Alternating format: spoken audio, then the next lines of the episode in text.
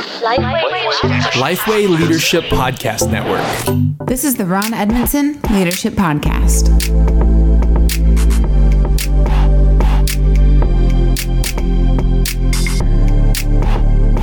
Thanks for listening to the Ron Edmondson Leadership Podcast hosted by Lifeway. Ron's mission is to help church leaders become better leaders. I'm your host, Chandler Vannoy, and Ron, in this episode, we are talking about principles you've learned in leadership from Jesus. And that sounds like a pretty good place for us to look. I would think so. You know, the Bible is a great book to study leadership by. There's some, uh, the Bible's full of real stories of real people that dealt with real life, and so leadership's involved in that.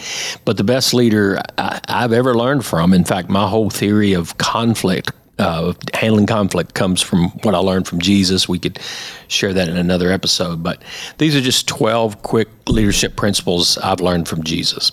All right, let's hop in here to number one. What is it?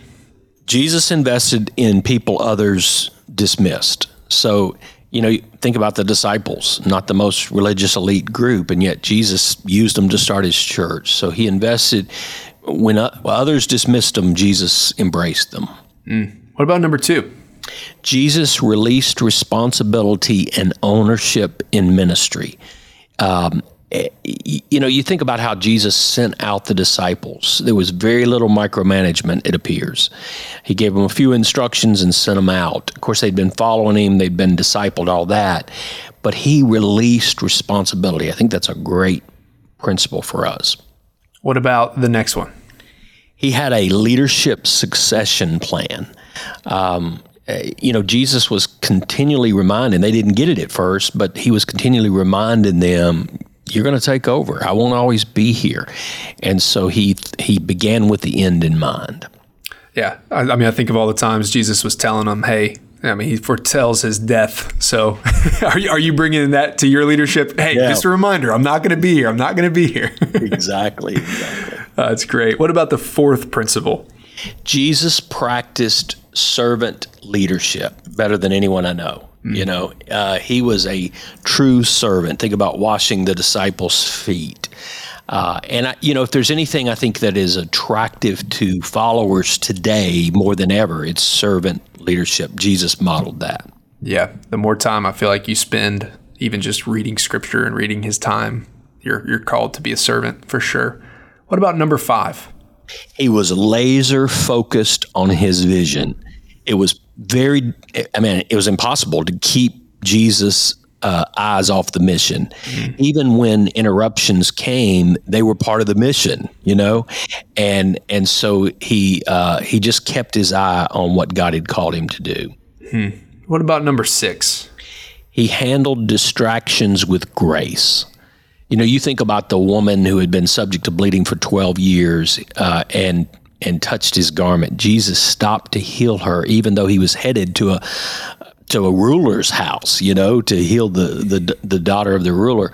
Um, he was he just was graceful in how he handled distractions. I, and I don't know, Chandler, th- that one may be the one that hits me between the eyes the most. You know, is uh, when you're busy, when life is crazy, and somebody interrupts you, how do you respond?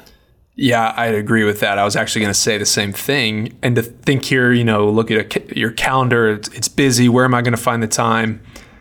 And as much as our events matter, I mean, if anybody's calendar meant the most, it was it was Jesus's. And for him That's to right. be able to to stop even in the midst and handle that with grace is incredibly convicting. Yeah, absolutely, absolutely.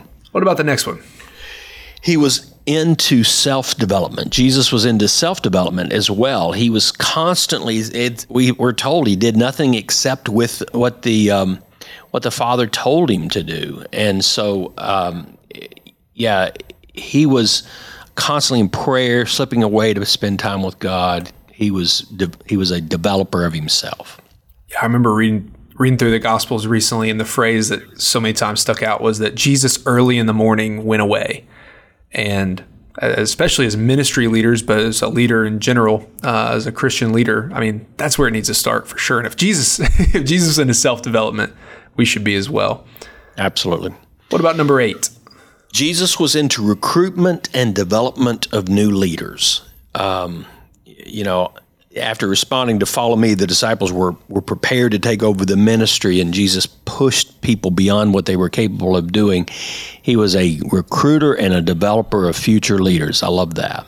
I feel like the next one goes along the lines of that as well. So, what's number nine?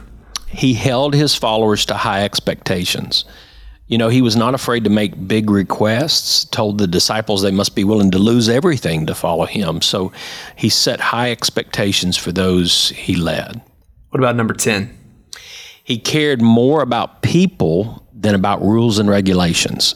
And I really like this one as a non-rule follower, but uh, you know, Jesus even recruited people others, uh, as we talked about before, rejected, but known sinners. You know, he healed on the Sabbath, and of course they criticized him for that. It was more about people than it was the rules and, rela- and re- regulations. Mm. What about number eleven? He celebrated success in ministry. He celebrated success in ministry. People that were faithful to him got rewarded generously and still do. What a blessing. And let's wrap this up with the 12th one. What is it? Jesus finished well.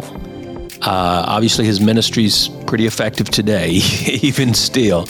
And so, you know, he, uh, if if there's anything a leader, and I don't know, as I get older in ministry and in leadership, and just in life, I certainly yeah, that's key to me is I want to finish well. Hmm. Well, thanks for listening. We hope this has been helpful to you. And if you're enjoying these ep- episodes, please help us by liking, sharing, subscribing. It helps other leaders like yourself find the podcast. And we'll see you next time.